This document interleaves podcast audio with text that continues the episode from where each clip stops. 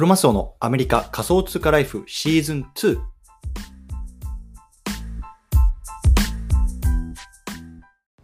皆さんおはようございます。アメリカ西海岸在住のクロマスオです。今日は5月の10日火曜日の朝ですね。皆さんいかがお過ごしでしょうか？今日も早速聞くだけアメリカ仮想通貨ライフ始めていきたいと思います。よろしくお願いいたします。で今日のテーマなんですけれども今日は暴落時の今できること、ね、こんなテーマで話していきたいなと思います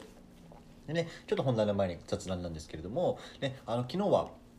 えっと、サンディエゴの、ね、野球の試合を見に行ったんですよね。で、えっと、サンディエゴパドレスっていうチームですね。で日本人だと、まあ、ダルビッシュなんかがいるんですけれども、まあ、そのチームとあとはねシカゴカブスっていうシカゴのチームがあの対戦してシカゴのチームがねサンディエゴまでこう遠征に来たっていう試合だったんですけれどもあのシカゴのファンっていうのがねすっごい熱狂的なファンで本当に全国どこでもねあのファンがいるなっていうところをこう改めて知ってすごいなと思ったんですよね。でやっぱりアメリカだとねなんだろう、えー、とニューヨークヤンキースと、まあ、LA のドジャースっていうチームあと多分このシカゴのカブスっていうチームが多分すごく人気で多分全国どこでもねこうファンがいるようなチームかなと思ったんですけれども昨日もね本当に月曜日の夜だっていうのに球場が満員でね本当にすごい本当のカブスファンのなんか熱狂的なね感じっていうのをねこう、まあ、感じてね、うん、すごいなっていうのを思ったんですよね。うんやっぱり月曜日の夜からこんなにねなんか飲んでお祭り騒ぎでっていうのはなかなかこう日本じゃないのかなと思ったのでまあねすごくこう印象的な夜だったんですけども本当にいい経験になりました。はいということでね、まあ、ちょっと雑談はこの辺りにしておいて今日のテーマねこの暴落時の今何をするすべきなのかっていうところをね今日少し話していきたいなと思います。うんね、皆さんこうあの株価のチャートとかこうクリプトの、ね、仮想通貨のチャートとかってね見てる方いると思うんですけどももうここ 1,、ね、1日2日ぐらいすごいですよね。もうビットコインも今どれぐらい3万1000ドルぐらいまで落ちましたね。うん、で多分これからどんどんどんどん落ちるんじゃないかって言われてますよね。で今イーサも2300ぐらいですか。落ちましたね。うん。でこう皆さんあのねあどうしようとかねこれ売っちゃったらいいのかなとかこれからどうなるんだろうなってこういろいろ考えてる方いると思うんですけれどもあの今どうしたらいいかっていうところを考えた時に、まあ、僕がねあのややるのはやっぱりまずなんでねこの投資を始めたのか投資をしているのかっていうところをねこう改めてね根本に立ち返るっていうのは一つ大事なことかなと思ってます。うんやっぱりねあのじゃあ僕にとっての投資っていうのは何なのかっていうとやっぱりねこう自分があの将来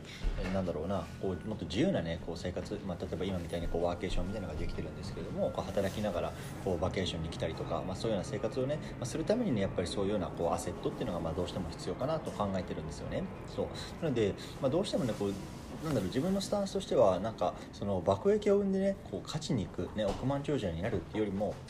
まあ、最低限ねやっぱりそういうような生活ができるようなこう土台っていうのをね、まあ、こういうような金融資産からこう作りたいっていうのがあるんですよ。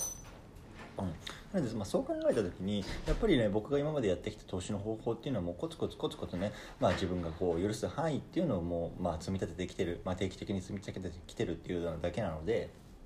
正直今回のね、まあ、チャートとかもあんまり見てなくてなんかニュースとかで暴落してるっていう時にあなるほどそうなんだっていうことを思ってるっていう本当にそれだけなんですよねでまあよく言えばまあ動じてないっていうような感じなんですけれどもなのでなんだろうな僕は全然なんだろうこの今までのね積み立て投資みたいなのをやめる気はないですし、まあね、どんだけ暴落しようとまたコツコツコツコツね基本的には買っていくというようなスタンスを崩さないでいこうかなと思ってます。うんやっぱりそれができるのもねやっぱり根本的に自分が何でねこの投資を始めたのかっていうようなところのスタンスっていうのを、まあ、きちんと明確にこうやってこう言葉で語られ語れるようにこうしておくっていうところがね、まあ、やっぱり一つ大きな重要なことなのかなと思いますしでねやっぱりその分僕もねあの自分のこうアセットのポートフォリオの中で結構現現金の比率っていうのね、まあ、常日頃から割と高めにしてるんですよね。で相場がね有給の時っていうのはこう現金の比率が高いとさなんか損してるとかねなんかあのマネーリテラシーが低いとかって結構言われますけれども、まあ、僕自身としてはやっぱりねあのそうであってもこういうような暴録時であってもね割とやっぱりこうやって心の豊かさっていうかこの安定を図る上でこういったキャッシュの比率が多いっていうのはねやっぱ重要なことかなと自分の中では思っているので、まあ、そういうようなポートフォリオを組んでます。うん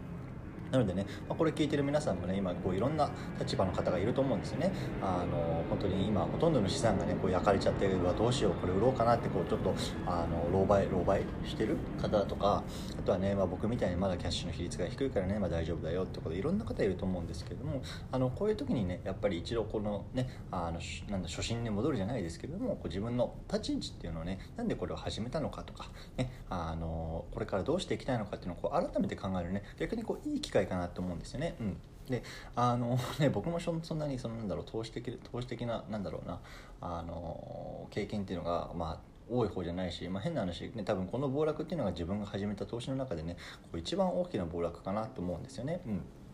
ですけどやっぱりこう自分でね立ち返って考えてみた時にやっぱりそういうところはまだぶれてなかったしなので、うん、そういうふうに、まあ、これからもねコツコツコツコツこう自分の決めたことっていうのをねこうやっていくっていうのがね大事かなと思ってます。うんでまあ、これがね1つ目ですね。1つ目はやっぱりそのまずはねこう初心に立ち返ってなんで自分がこの投資を始めたのかっていうところをねこう改めてねあの思い、うん、思ってみる、うん、考えてみる、ね、そこが大事なことかなと思います。でここからちょっと2つ目、まあ、最後いきたいと思うんですけれどもやっぱり大事なのはねこのやっぱりこう自分自身のなんだろうなあのスキルとかあの自分自身の価値をどんどんどんどんこう高めるところにやっぱり日々ねこう注力していくべきかなと思うんですよね。うん。で、まあ、僕自身はね、まあ、なんだろうなこうやって毎日こうポッドキャストで撮って配信したりとかねこう SNS とかこうブログとかやってますけれどもやっぱりそれによってね、まあ、本当にコツコツコツコツこうなんだろうなこう自分っていう存在をねあの外に出していく。でこういうようなねあのバリューを皆さんに提供できるんですよっていうのをコツコツコツコツこう発信している。本当にもうねそれしかないんですよね。自分たちができること自分ができることっていうのは。うん。でだから、ね、こんななんか、ね、ビットコインが3万1000ドルになってもこう朝起きてこれで取るし、ね、多分これがね2万5000になっても2万ドルになってもねこれでトンタンと取ってるしやっぱりもうそれしかないんですよね。うんなのでやっぱり非常に大事なことっていうのは、まあ、その金融アセットがどうこうっていうのもそうですけれどもやっぱり自分が、ね、いかにこうなんだろうな、まあ、成長というかこう高められているかこう自分の中にこう経験を蓄積できているかそういうことが大事かなと思います。うんでそれは別にねそのこうやってなんだろうなあの自分でこう授業を持ってやってるってことでもいいですし別にねその会社の中でねあ何か新しいことにチャレンジするとか別に全然そういうことでもいいと思うんですけれどもやっぱりそうやってこう自分をねこうなんかなんだろうなこう自分というものをこう高めてこう価値をあの高くしておくとこう、ね、こういう何か起こった時でもね例えばまあそういうな、ね、仕事が継続的に入ってくるとか、ね、こうなんかメンタル的には動じないようなね、うん、あの仕事を失ってもね、まあ、次行けるじゃけるし自分でビジネス立ち上げられるしっていうのはねフンダメンタルもつくと思うのでやっぱりねその、まあ、常日頃からなんだろうなこういう、ね、継続、うん、準備をしていくっていうところがね、まあ、非常に大事なのかな、うん、今は思ってます、うん、なのでそうですね、まあ、これ聞いてねなんかあの精神的にねちょっとあもうやばいなと思ってる方いると思うんですけれども、まあ、そまずはねやっぱりその、まあ、精神的にやばいなってなる額の金額を投資しちゃダメだと思うんですよね僕は個人的には。うん。やっぱりねあの投資ってよく言われるのがやっぱり勝つことよりもその負けないことが大事ってよく言われるじゃないですか。そうだからこのねあのいくら下がった相場からだったかだからといってねこう売っちゃって相場から逃げちゃうと、まあね、将来的なこうなんだろうなリターンっていうのも得られなくなるし、ね、まずは負けないことって言って負けないためにはねやっぱりこう自分のなんだろうなこうポートフォリオっていうのはねこうリスクにこうさらささらせすぎないさらさせすぎない。さらせすぎなかったりとか、うん、するっていうのもねやっぱり大事かなと思います、うん、なのでね今日も1つ目こう改めてこう自分の、ね、こう投資のスタンスっていうのを考えてみるっていうところ。そして2つ目がねやっぱりこう日々ねこう自分っていう、ね、人間の、ね、価値っていうのをこう高めておくこと。高める続けること、ね、これがねやっぱりこういうような相場においてもね、まあ、大事なことなのかなと思いました。うん